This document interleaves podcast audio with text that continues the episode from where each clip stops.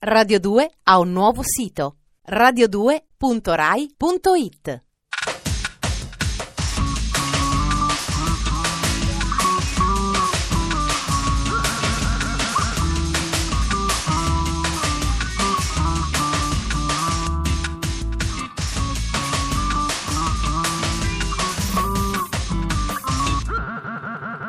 Dispenser. Buonasera e benvenuti all'intramuscolare di svago e prodotti di ogni genere che anche oltre il confine chiamano Dispenser, distributore automatico di stimoli quotidiani.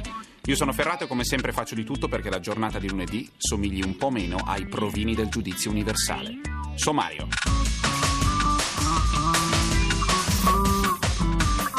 Chi lascia la strada vecchia per la nuova non sa quel che trova, vero Spice Girls? I giardini di Miro, la via italiana al suono di Chicago. Dall'oceano alla carta stampata, dai computer alla padella. Ci sono momenti in cui uno si prende delle rivincite personali, tipo quando un film dei fratelli Vanzina perde dei soldi. Succede molto di rado, ma succede. Allora sembra che esista una giustizia universale, che il mondo non si faccia fregare dai furbastri. Può anche capitare che un gruppo inesistente, costruito a tavolino dai manager, venda milioni di copie e venga considerato un rispettabile fenomeno di costume. Tu ripeti che è una porcheria, ti danno dello snob. Ti senti frustrato, finché non arriva un giorno in cui la gente smette di comprare i dischi delle Spice Girls e un sorriso beffardo ti si stampa in faccia.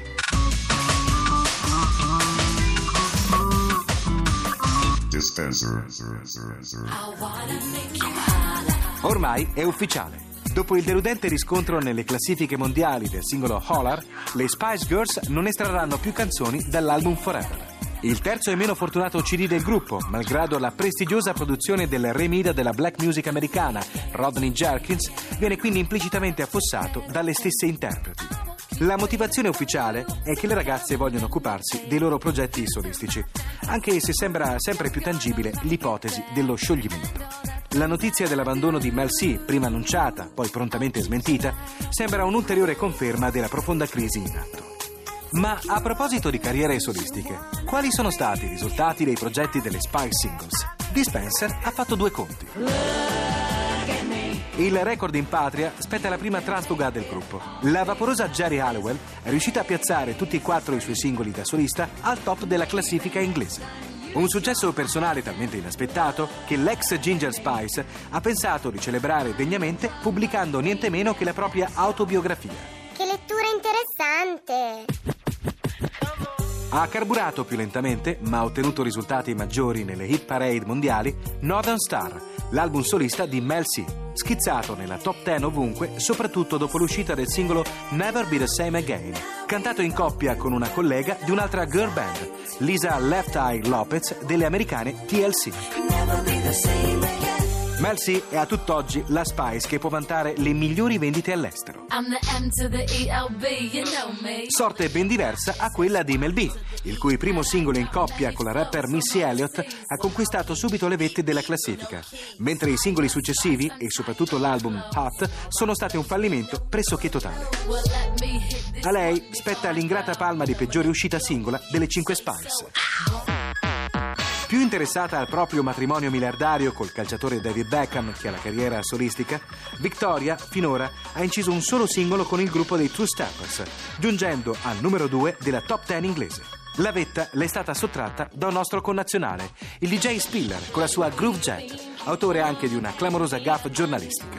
Quando qualcuno gli ha chiesto come si sentisse ad avere soffiato il primo posto a Victoria, lui, serafico, ha chiesto «E chi è?», mandando la signora Beckham su tutte le furie.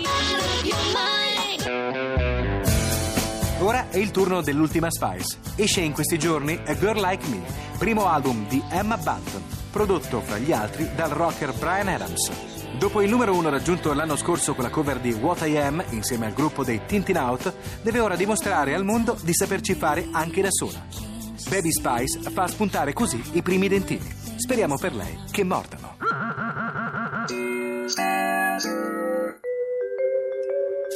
La settimana scorsa abbiamo sentito il singolo degli Yuppie Flu, il gruppo anconetano di cui sentirete presto parlare ancora perché è sicuro che faranno il botto. Questa settimana sentiamo ancora il leader degli Yuppie Flu, Matteo Agostinelli, che presta la voce a un'altra formazione italiana che da poco ha pubblicato il primo disco. Si chiamano I Giardini di Miro e fanno post-rock. Post-rock è una definizione un po' da iniziati, ma anche per chi sa più o meno cosa vuol dire, non è che voglia dire molto in effetti. Letteralmente è quello che viene dopo il rock. In effetti è musica quasi sempre strumentale che sta a metà strada tra il jazz, il rock rallentato e in alcuni casi la musica contemporanea. I Tortoise sono il gruppo più in vista del giro, ma se uno legge le riviste specializzate si rende conto che nessuno ha ben chiaro cosa sia il post-rock. Il disco dei Giardini di Miro si chiama Rise and Fall of Academic Drifting è veramente splendido, tutto strumentale, tranne per questa Pet Life Saver.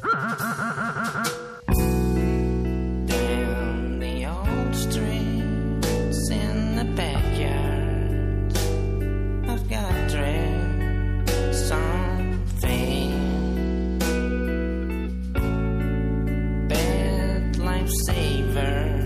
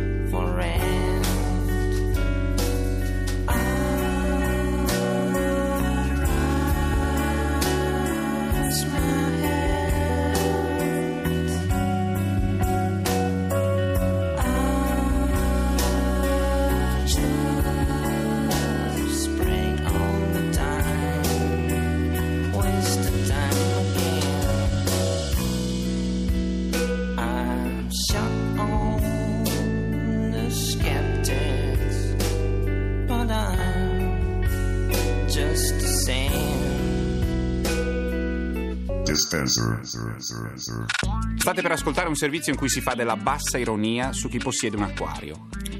Il sottoscritto ora ne ha uno solo, ma qualche anno fa è arrivato alla cifra ragguardevole di 5 vasche per un totale di almeno 400 litri. Non so se mi spiego. È vero, i pesci non sono esattamente uno spasso, non fanno, come molti pensano, le bollicine dalla bocca. Ma quando uno è a casa da solo che si annoia, si piazza davanti all'acquario e vi assicuro, la vita gli sorride.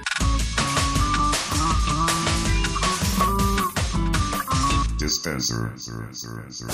Ai confini dell'editoria. Questo mondo in cui sembra che la fantascienza vada sotto braccio alla realtà. Le riviste che il tuo vicino di casa legge al riparo da occhi indiscreti.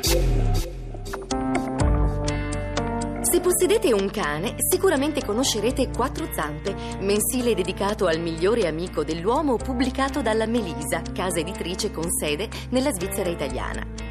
Che gli svizzeri siano un po' strani non è certo una novità. A conferma, la rivista sopra citata manda in edicola un numero speciale dedicato ad animali che di zampe proprio non ne hanno, i pesci. Quella degli acquari è un'eredità degli anni 70, come la moquette o la carta da parati, con la differenza che quest'ultime sono più interessanti da guardare. Fortunatamente ormai l'idea che un acquario dia prestigio a una dimora sopravvive solo nella mente di certi commercianti arricchiti. La verità è che le vendite di pesci tropicali sono in forte diminuzione e il motivo è semplice. Per quanto quelli della Melisa affermino non ci si stancherebbe mai di osservare questi gioielli viventi mentre compiono le loro evoluzioni, i pesci, almeno in ambito domestico, sono gli animali più noiosi che esistano. Alcuni anni fa la Maxis, software house specializzata in giochi di simulazione come ad esempio SimCity, provò a lanciare sul mercato eFish, simulatore di acquario per computer. Il successo non arrise a questo prodotto, dimostrando una volta per tutte come i pesciolini elettronici possano andare bene tutt'al più come salvaschermo. E che dire dei giochi di pesca sviluppati per PlayStation? Noiosissimi anche quelli.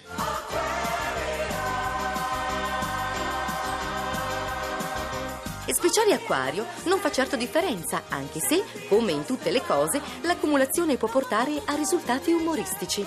Com'è possibile infatti riempire 100 pagine parlando unicamente di problematiche relative agli acquari? Semplice, dedicandone ad esempio 4 alle piante acquatiche o 6 all'annosa questione delle alghe.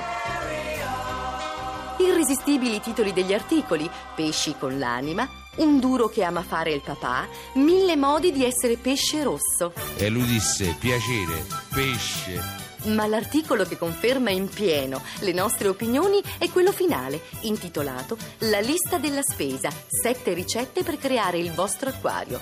Non c'è niente da fare. Gli unici pesci simpatici in casa sono quelli che finiscono in padella.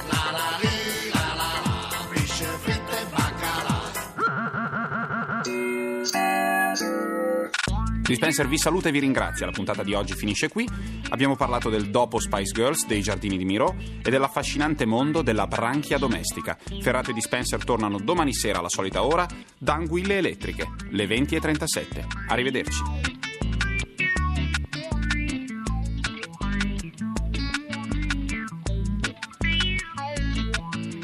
Dispenser è un programma di Giorgio Bozzo, condotto da Ferrato, scritto dalla Gigi, Matteo Bibianchi e Alberto Forni.